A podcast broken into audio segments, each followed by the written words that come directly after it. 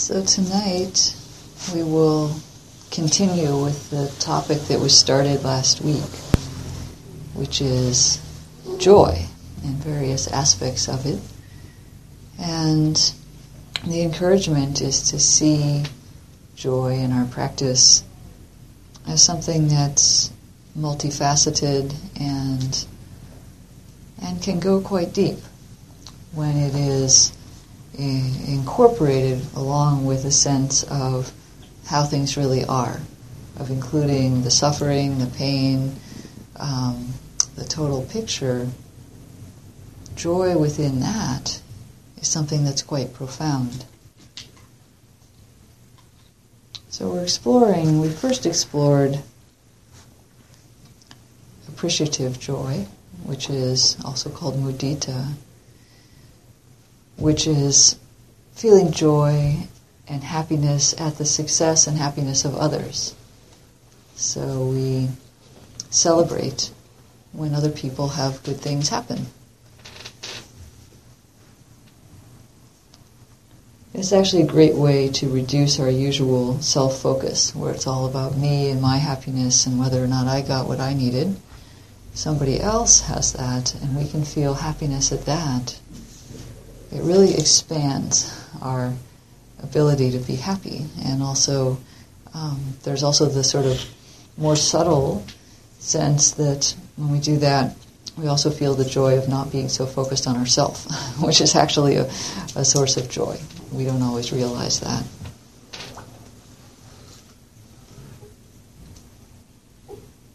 I should say, as a caveat, um, that or just a side note, that we're not, I'm not saying that practice always makes us joyful. I don't, I don't think that's always true. Or that um, you're doing it wrong if you're not joyful right now. So if you're coming in and you're saying, oh no, a whole talk on joy, I had a lousy day and I'm feeling depressed, um, that's okay. That's um, something else to you know, to observe is when I'm feeling depressed, how is it that I relate to the topic of joy? So you don't have to be joyful right now. I'm not even saying that unending joy is the aim of the path. Um, the aim of the path is liberation, where we um, find something deeper than anything that's conditioned.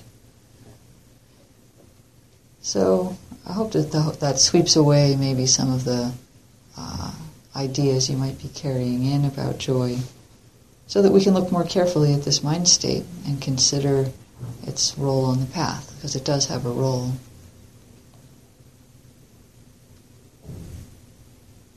So today, the focus is on meditative joy and its close cousins, delight and happiness. These are the happy states that arise in a mind that is free from hindrances. It doesn't necessarily mean that you're in the deep states of concentration like jhana, um, although, of course, they're very strong in that state. These states also just come in regular meditation um, whenever the mind begins to calm down.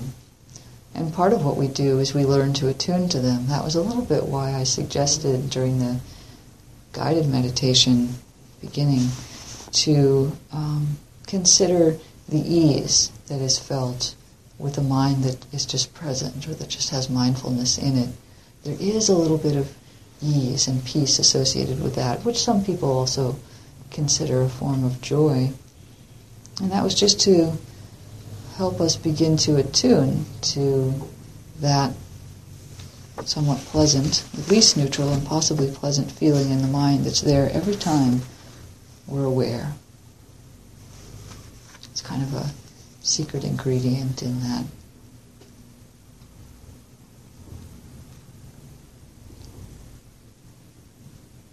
So I'll reiterate something I may have mentioned last time, which is that sometimes, especially near the beginning of practice, people don't necessarily feel a lot of joy in sitting.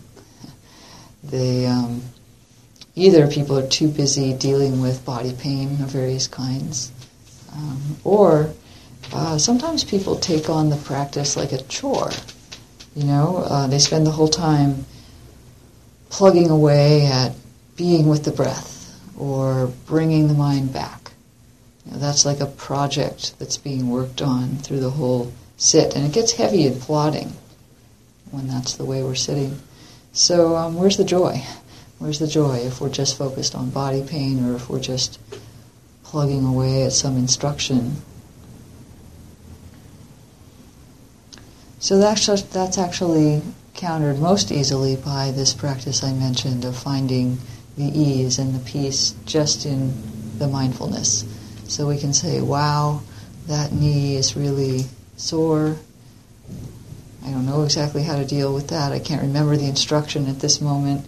But the part of me that's aware of the knee pain is not actually in pain.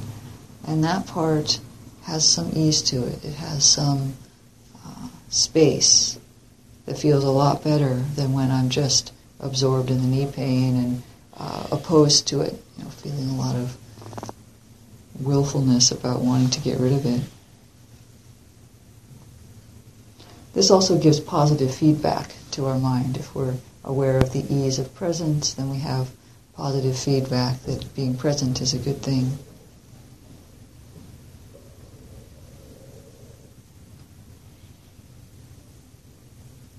And then that can be maybe amplified into what I'm calling meditative joy, deeper meditative joy. So let's turn to that. The word in Pali that's used for joy in meditation is piti, which is P I T I. And basically, it's a happy state. You know, maybe I would guess that most people have experienced some degree of this. You've had at least one sitting in your life where you sat down and somehow the hindrances fell away, somehow things came together, and there was some sense of calm and peace and ease. And you, maybe if you noticed it, you thought, wow, how did that happen? maybe that pulls you right out of it, I don't know. But yeah, there's there's that moment. It feels surprising and it feels different. We know this is a different mind than I'm usually running around with, or driving with, or working with, or talking with. This is something different, and it can actually be very motivating and inspiring to feel that uh, kind of mind. We can say, ah, this practice does have something now, the danger is that we may want to repeat that, and if we don't get it back immediately, we think, oh no, I've lost it, and we think it should always be like that. But that's all extra. Um, just focusing on, you know, just returning attention to those times when the mind has been somewhat calm and this spontaneous happiness arose. That's really good.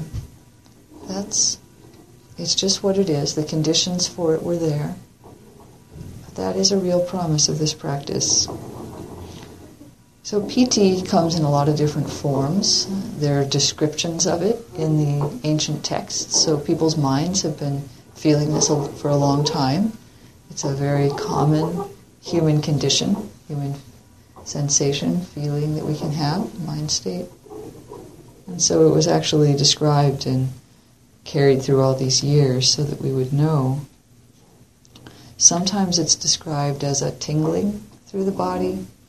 It can also be felt as energy flow through the body or the mind. It's often felt most strongly in the body, piti. It can be um, waves of sensation that go through the body. Um, it can be your hair standing on end. That's an interesting one, is when you get this kind of prickly feeling on the surface of the skin or the, on the scalp. It's a form of piti. or even a showering of intense pleasure. My teacher describes a time when he was on retreat. This can even occur, out, I guess, outside of meditation if you're on retreat. And he had been um, having fairly concentrated mind during his sittings, and he got to lunch, and he found that um, when he picked up his fork and brought it toward his mouth, he would get this wave of pleasure through his body, and he'd have to put the fork down. And then he would try again, and he'd be like, whoosh, you know, his mind would kind of delight um, spontaneously. He said it was a little intense, actually. I mean, it eventually changed, and he was able to eat. But it's it's interesting what what piti can do when we're open to it. I think I'll add for completeness that there are also um, energetic states in the body that happen through practice that are called, in other traditions, they're called kriyas, which is basically energy being released from the mind body system. I don't know how else to say it, but you know, when we've had certain experiences or um, developed certain habits in our body, uh, we tend to have tensions associated with that, or certain things basically locked in the mind body system. And when we sit, when we get calm and quiet and we know that we're in a still, safe environment, those actually come up to the surface and they can start to be felt and expressed. And sometimes you'll see people um, shaking, for example, a hand will shake, or the body will shake or sway. And this is just the energy being released of these patterns. Sometimes it can be quite intense on the inside. You know, you just see them shaking on the outside, but who knows what they're going through. These kinds of energy phenomena are not explicitly described in the Buddhist teachings. I think it's a little bit of a gap, actually, in my opinion. Um, although it may be that at the time they were so well known and understood through Ayurvedic medicine and other things that you know, the Buddha didn't feel it necessary to talk about them. Um, if they are mentioned, they're lumped into piti as forms of, but these are odd things to call joy. Sometimes these experiences are quite intense or even unpleasant. So I would, I say in my mind that there's some distinction between these things called kriyas and between piti. Also differences in how to work with it. But the focus here is more on the on the piti. Mature and balanced piti is actually leads to tranquility. It's a form of joy that when it becomes stronger, the mind becomes calmer. So this is a clue that piti is not the same as maybe everyday excitement that we might call joy. Oh, I was overjoyed to hear that such and such was true, and the mind leaps up, and we're sort of going away from tranquility.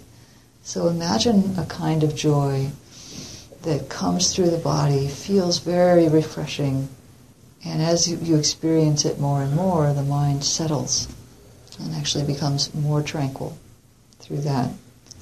That is more meditative joy. You might reflect for a moment, actually, if you know, if you know that feeling. So we can ask, what are the conditions for this to come about? It's not magic. There are, you know, it's not a divine granting that this happens to you. There are actually conditions that can be cultivated. One of them, an important one, is uh, what's called seclusion. And in a very straightforward sense, uh, it's supportive of meditative calm to seclude the body in a quiet and still and relaxed, calm place. So, you know, we know that um, in the middle of a rock concert is probably not a good time to aim for deep concentration. Some people could probably do it, but it's better for most of us to go to a quiet room, uh, close the door, uh, have some kind of a simple, beautiful place to sit, comfortable, temperature's about right, um, and have some time when our phone isn't turned on, for example. So this is secluding the body, in a sense, is getting ourselves into a conducive atmosphere for practice. And then, you know, maybe more importantly, actually, is secluding the mind. And this can take more time to develop in our practice. But there are you know, there are these things called hindrances, and they're hindrances to concentration, to, to stability of mind. And there are traditionally five of them, and I'll just name them. It's the, we won't talk about them too much tonight, but they are sensual desire, wanting something. Ill will, not wanting something, or being irritated with someone. Restlessness and worry. The next two are about energy. So restlessness and worry, being agitated and over energized. Sloth and torpor, being dull, fading, fading mind. And then the fifth is doubt.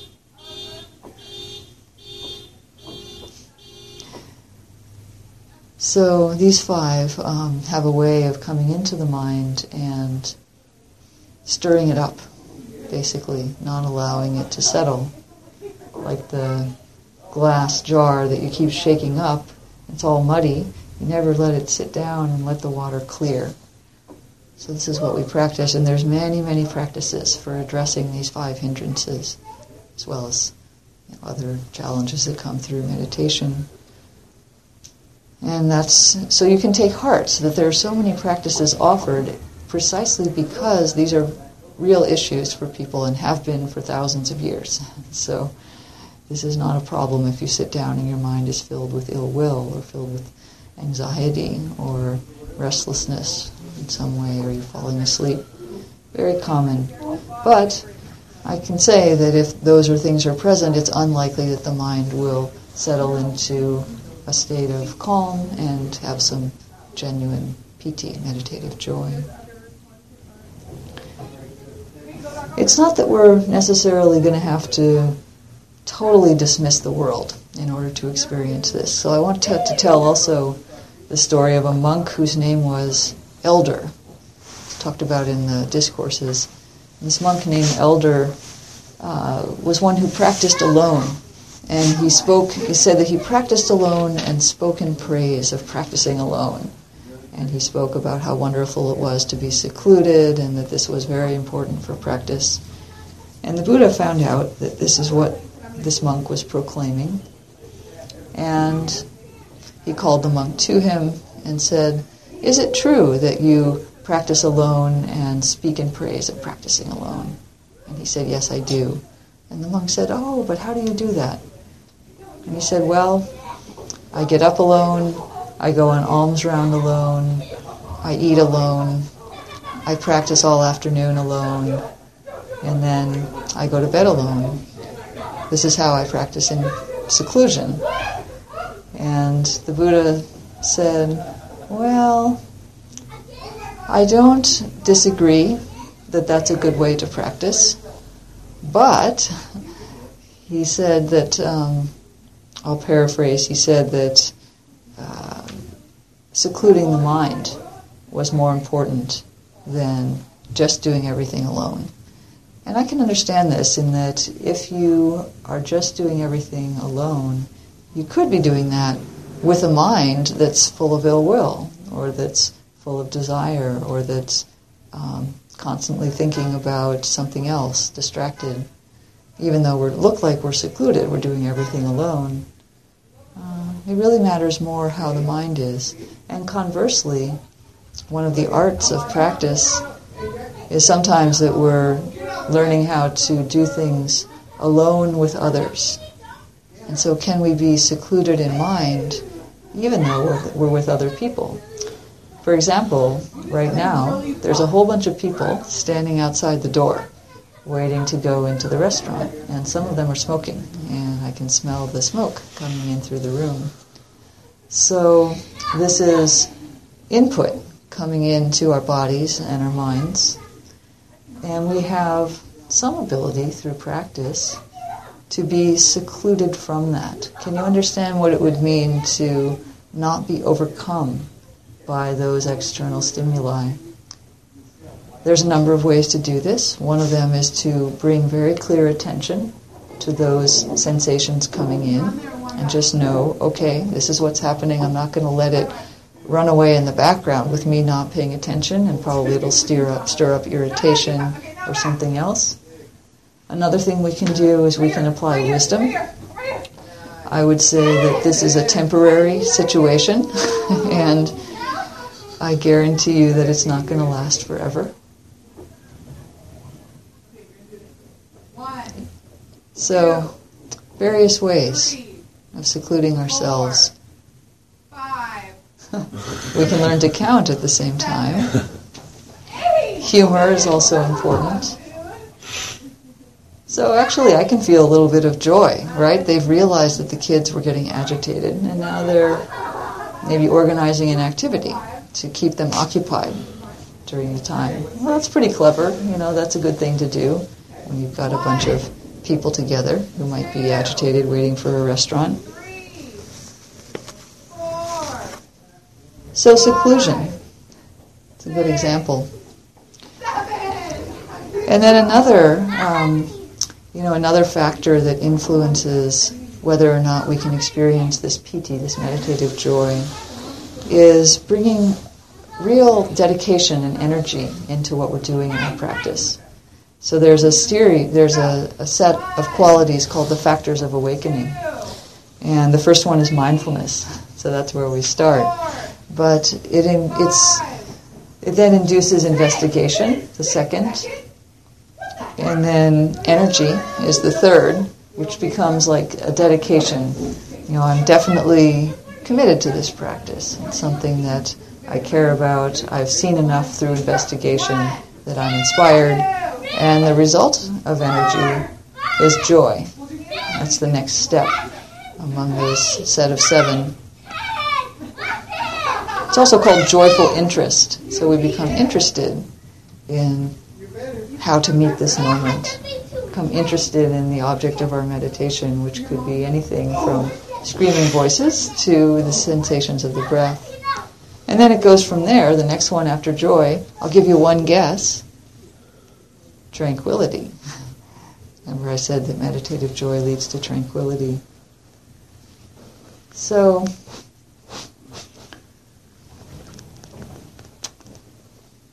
seclusion and also dedication are factors that help bring about the mind into a state of calmness that produces this kind of meditative joy. Do you feel the tranquility of the noise having ended? Sound? Yeah. Feel a little bit of joy just from that. okay, so I want to talk a little bit about concentration. Uh, so this is a quality of samadhi, is what it's called in Pali. And this could also, concentration sometimes we think of focusing the mind like a laser and people who sit down and try to concentrate end up with minds that are focused like a laser and very brittle and not very joyful. So maybe a better translation of concentration or samadhi, better translation of samadhi would be composure. So a mind that is composed. It's calm, it's balanced, it's poised, relaxed. These are much more the qualities of samadhi. And samadhi can be experienced through just creating these conditions that I talked about earlier. The mind can settle into a calm, happy state. And there are, in particular, five qualities that start coming forth when the mind develops samadhi. I'll name them because you'll recognize one. The first two are related to, actually, they're types of thought, of ways of directing the mind. They're called vitakka and vichara. And the vitakka means the connecting of the mind with the object. So, like when you sit down, it's not anything obscure. You sit down, you intend to feel the breath, and you notice it passing through the, nose and the throat and the lungs. Now, vitakka, you've connected with the object. Vichara is the ability to stay with that. And we know that those are different, right? Because it's possible to connect, but then whoosh, the mind might just slip right off. Or it's also possible to connect and stay with it. One of the images, I'm looking at this bell, one of the images for Vitakka and Vichara is that Vitakka is contacting the bell and Vichara is polishing it. So we rub against the object, if you will. I think another nice analogy that my teacher sometimes uses is petting a cat. So you um, first you touch the cat, but then you don't just you know kind of stick your hand on the cat, right? You stroke the cat, pet the cat, very nice. And then the result of that, of course, is that the cat starts purring, And that would be piti and sukha, which are the uh, qualities of joy and happiness that come from being in continual contact, fairly continual. I'm not saying it has to be totally complete, but you know, basically staying with the object for a while, the mind naturally starts to feel happy. Why? Because the hindrances aren't there. It's just doing its thing. And then the fifth quality, I said there were five, is ekaggata, which is one-pointedness of mind. And these factors, the connecting with the object, staying with it, feeling joy, usually in the body, feeling happiness in the mind, and having this one pointed attention, when those become very strong, they result in a series of states called the jhanas that are very deep states of meditative absorption. And these are possible. They're not. Um, they're not something that you could only do in India when you were sitting in a cave 2,600 years ago. But they're not for everyone. So I don't, you know, I don't want to induce a sense of desire or shame, or if you haven't, or whatever. But I, I want to share them because the images I'll read the images that go with them. They tell us something about this quality of meditative joy, which gets very strong in the jhanas, at least the first three of them. So, this is one for what's called the first level of jhana. Quite withdrawn from sensuality, withdrawn from unskillful mental qualities, that's seclusion of body, seclusion of mind the practitioner enters and remains in the first jhana, rapture and pleasure born from seclusion, accompanied by directed thought and evaluation. So that's vitakka and vichara. She permeates and pervades, suffuses and fills this very body with the rapture and pleasure born from seclusion. Here's the image. Just as if a skilled bathman or bathman's apprentice would pour bath powder into a brass basin and knead it together, sprinkling it again and again with water, so that his ball of bath powder, saturated, moisture laden, permeated within and without, without, would nevertheless not drip. Even so, the practitioner permeates this very body with the rapture and pleasure born of seclusion. So it's kind of unusual language, and I know we don't use bath powder, so you could imagine flour, for example, that we put water in and we knead it into dough, right? And you want the dough to hold together, so you have to put enough water in, but you don't want to get it all. It, it, dough can get mushy, actually, and sticky. So you get just the right amount that it holds together but isn't mushy. And this image is what is done throughout the body. It says this suffuses and fills this very body with rapture and pleasure. So imagine that you're feeling secluded, you've got the mind somewhat calm, and then there's this um, joy and ease that arises from that, this early stage piti, and then the instruction is to fill your whole body with it. It's fantastic. And so you feel, oh, into my head, my arms, through my belly, through the legs. Not you know, not in a kind of over-eager, desirous way, but just allowing that, suffusing it. Each time I do it on the breath, each time I breathe, I imagine the air flowing to every little crack and crevice through my body. And it's lovely um, when, when those conditions come about. And then, if the mind continues, it actually drops the vitakka and the vichara. It drops the need to connect, the need to actively stay connected to the object because the mind is so convinced that the object is worthwhile, it, it's not going anywhere.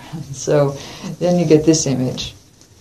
Just like a lake with spring water welling up from within, having no inflow from the east, west, north, or south, and with the skies supplying abundant showers time and again, so that the cool fount of water welling up from within the lake would permeate and pervade, suffuse and fill it with cool water, there being no part of the lake unpervaded by the cool waters. Even so, the practitioner permeates this very body with the rapture and pleasure born of composure. So it's no longer born of seclusion, now it's born of concentration itself. And uh, the image, again, it's unusual language, but I'll just translate. The image is a lake that has uh, an internal well, and the well is bubbling up through the lake, supplying cool water. And in that same way, what's being pointed to is a kind of joy that doesn't come from external pleasure. Normally, we think of joy as coming from I got my favorite meal, I met my partner at the airport, and it was great to see them. I helped my child learn to ride a bike, whatever it was. But it was something external. And this is something that comes entirely from within. And you have this strong sense of, wow, this is really pure. You know, it's really internally generated. Now it's still conditioned. This is not liberation, but you know, it's conditioned by being able to sit in concentration, which doesn't happen 24/7. But still, it gives a taste of what it's like to have well-being come from within. It's important. And then I'll just mention the others. Um, actually, when we get to the third jhana, the piti fades. It gets a little too strong to feel that much joy, and it's, it's a good image because the piti kind of this is when the piti kind of feels like flowing through the body, um, and then it starts feeling like this is a little much, uh, and the mind will naturally still even further, still itself more. The piti fades, and we're left just with the sukha, which is mental happiness. So we're left with a much calmer ease in the mind, and the image for that is um, lotuses that have grown up in a pond. And sometimes lotuses break through the surface, but some of them actually spend their whole life underwater.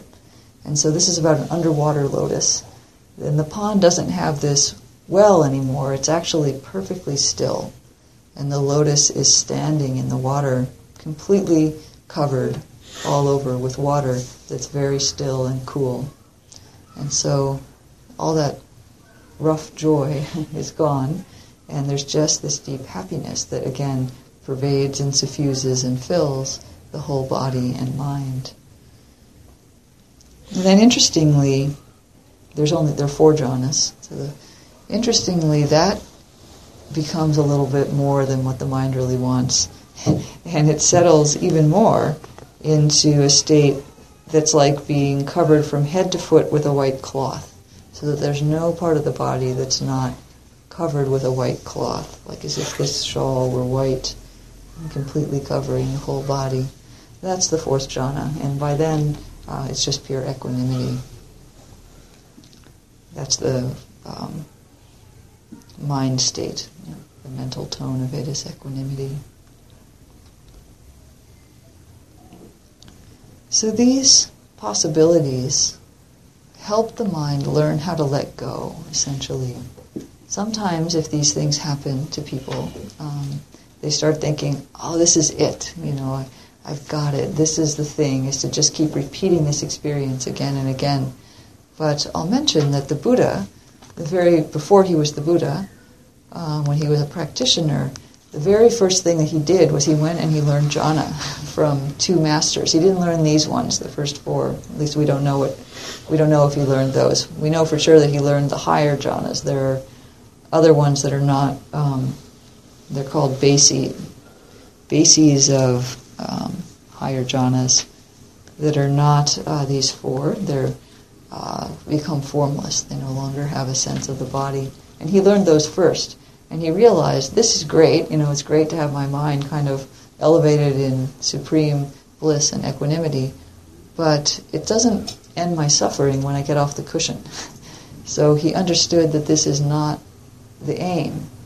But he did figure out that allowing the mind to go through these stages of concentration is a good thing in that the mind practices letting go. You have to let go of all the external stuff, all those five hindrances in order to settle on the body, even to get to the first jhana. And then you let go of stuff that's good, right? You let go of staying with the object, you let go of joy, you let go of happiness. So the mind um, really learns to find the most stable state that it can. And from there, it has a purpose. You see better. That's, that's what the Buddha, that was the brilliance of the Buddha, and figuring out that a very stable mind can be used to see, to gain insight into how to let go of suffering. That's the purpose of meditative joy and concentration, is to get the mind to where it can see very well.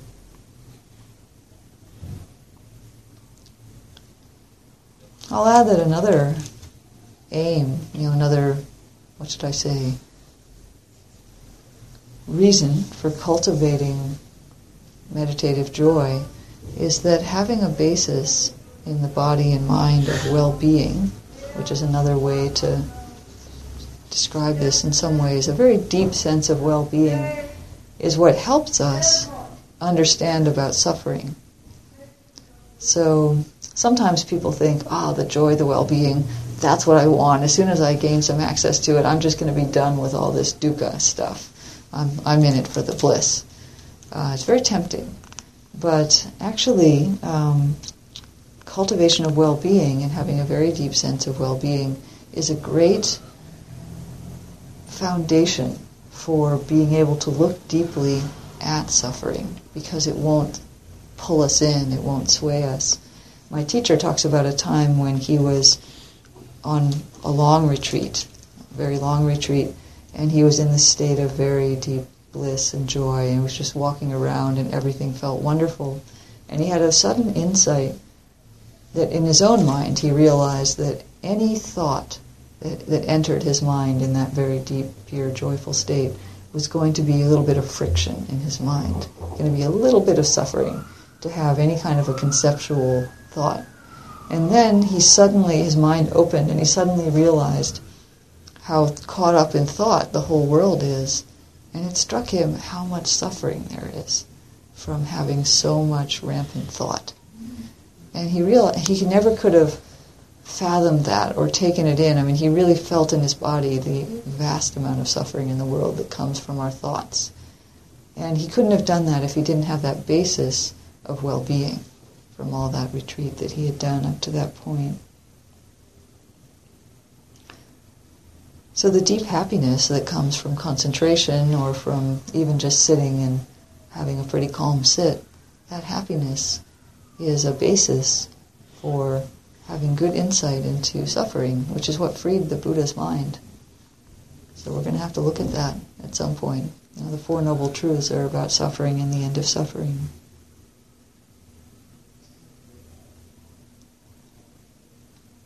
So joy does happen in practice through sitting, through the cultivation of well-being, through the, just the natural development of the mind. It's I don't know that it's there 100% of the time. It's conditioned, so it can come and go. If you've never had any joy in your practice, or if you've hit a dry spot and haven't had any joy for a long time, it can be helpful to talk with a teacher. Uh, there are the practices that we do should help the mind let go of um, some of its difficulties. Maybe that you haven't looked carefully enough. I've had periods of depression during my practice, but I have to say that even when I was depressed, it wasn't 24 7. You know, there were moments of joy, times of joy within that. So sometimes that's what's going on. But joy is an important part of the path. And I've talked about it mostly in terms of sitting or calming the mind in practice today. But next week I'm going to go into joy in just in having a path, joy in the practice itself, and some of the uh, conditions in our everyday life that bring about that kind of joy, the joy of practice. Are there further thoughts or questions about um, this topic or about your practice tonight?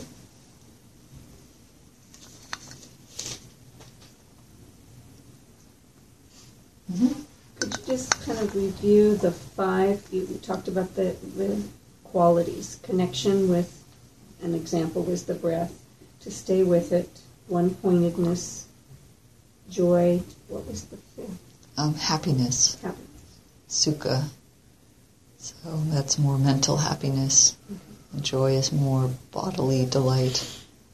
But they, they sometimes in Asia they call them piti sukha. So it's uh, clearly they're related qualities. Yeah. Much of what you described this evening reminded me of the joys I get from hiking and backpacking. hmm Yeah. And I don't know how to compare that to a meditative practice. You know, Yeah. I'm sh- there's probably some parallels, but I'm like, oh, This- this sounds really familiar, but it's different. This is a great comment because many of us have experienced, um, you know, there's various, I guess in psychology they now call it flow, or just, you know, the, the ease and joy of playing a sport, doing a craft, getting absorbed in an art project, many, many things. This is, um, th- this is an important state for the mind to get into for a lot of people. People feel driven to move toward things that give us that kind of feeling. And it's similar in that, what? The mind has let go of distraction, right?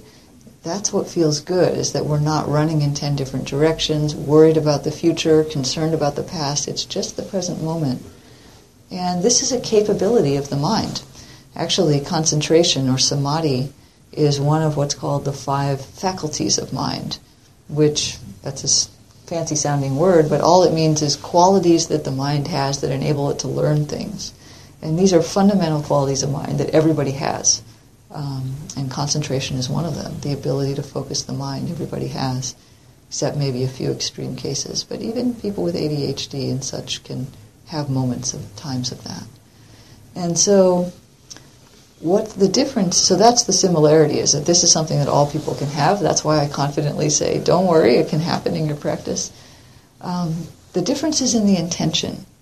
So, the intention of hiking or playing basketball or doing sculpture or whatever it is may not be liberation from suffering. That may not be what's driving us, or opening of the heart, or purification of the mind. So it does matter what context we're doing it in. It's definitely not, you know, it's not unskillful to have that kind of joy while hiking. And if you do, please, you know, you know appreciate it and take it into the system because it's very nourishing. But of course, one could be very concentrated, like a thief might be very concentrated on picking a lock, and it might have that same degree, but it's not a wholesome activity necessarily. So it can. There's a whole wide range of why we're doing something that concentrates the mind. So um, I think there, you know, at, at sort of a general level, there isn't a difference in the maybe in the feeling that it would evoke, but the aim um, of cultivating the mind and ultimately wanting to see things as they are, have an insight that will lead to liberation, uh, affects how it unfolds. And so these jhanas that I described um, will have a slight, a, a somewhat different feeling to them than hiking, just because it has a different aim. But when I talk in general terms like this, you can recognize the language. Does that make some sense? Yeah, yeah. I remember one time um, someone was describing to Shaila Catherine, who's another another teacher in this area. She was talk. Shaila was Shaila's actually a big concentration practice, practitioner. She's done a lot of work with Pa-Auk Sayadaw, who's a uh, master of this. And so she was describing something similar. She was describing states of meditative concentration. And this woman raised her hand and said, "This is just what we get into. What I was getting into last week when I was working on the floor plan for the new." Um, church that I, that's you know that's being built that I'm a member of. She's a simultaneous Christian and Buddhist, and she said I got so focused on it and it felt so great and I was really in the flow. and Shaila looked at her very dryly and said, um, "Well, the only difference between them is that one of them leads to a great floor plan and one of them leads to liberation from suffering." but it's okay to have a great floor plan and feel good while you're doing it too. That's, and in fact, I think it probably increases the mind's potential for being able to do that during meditation if you're familiar with that in other forms of life. So I encourage people to have skills that they really develop if you have an art or a craft or a sport uh, it's good to cultivate that. It supports practice. Yeah.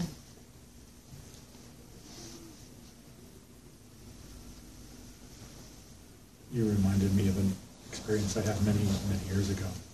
I was learning to become a whitewater raft guide. I had struggled with f- trying to figure it out for 10 days and just like, and then, and then one day, it just worked. Right. But when you I- stop thinking. I had this point where I went, I went to my teacher who was in the boat. I said, "There's something wrong. I'm not thinking about it anymore." And she looked at me and she said, "That's the way it's supposed to work." That's great. Yeah, it's like that. And when we spend a lot of time, I'm sure many of us know from experience, you spend a lot of time thinking about your practice and sitting there in meditation. Okay, am I calm enough? Was I mindful enough? It's like that's a whole different experience than those times when we just happen to sit down and we're not concerned about doing it right and somehow the practice flows. So we learn through trial and error how to do that and through practice. You know, you had to you maybe had to go through 10 days. You do have to think at the beginning because it's not familiar. You're learning something new. And then as soon as you master that, you have to learn something new. That's how practice unfolds. Uh, all right.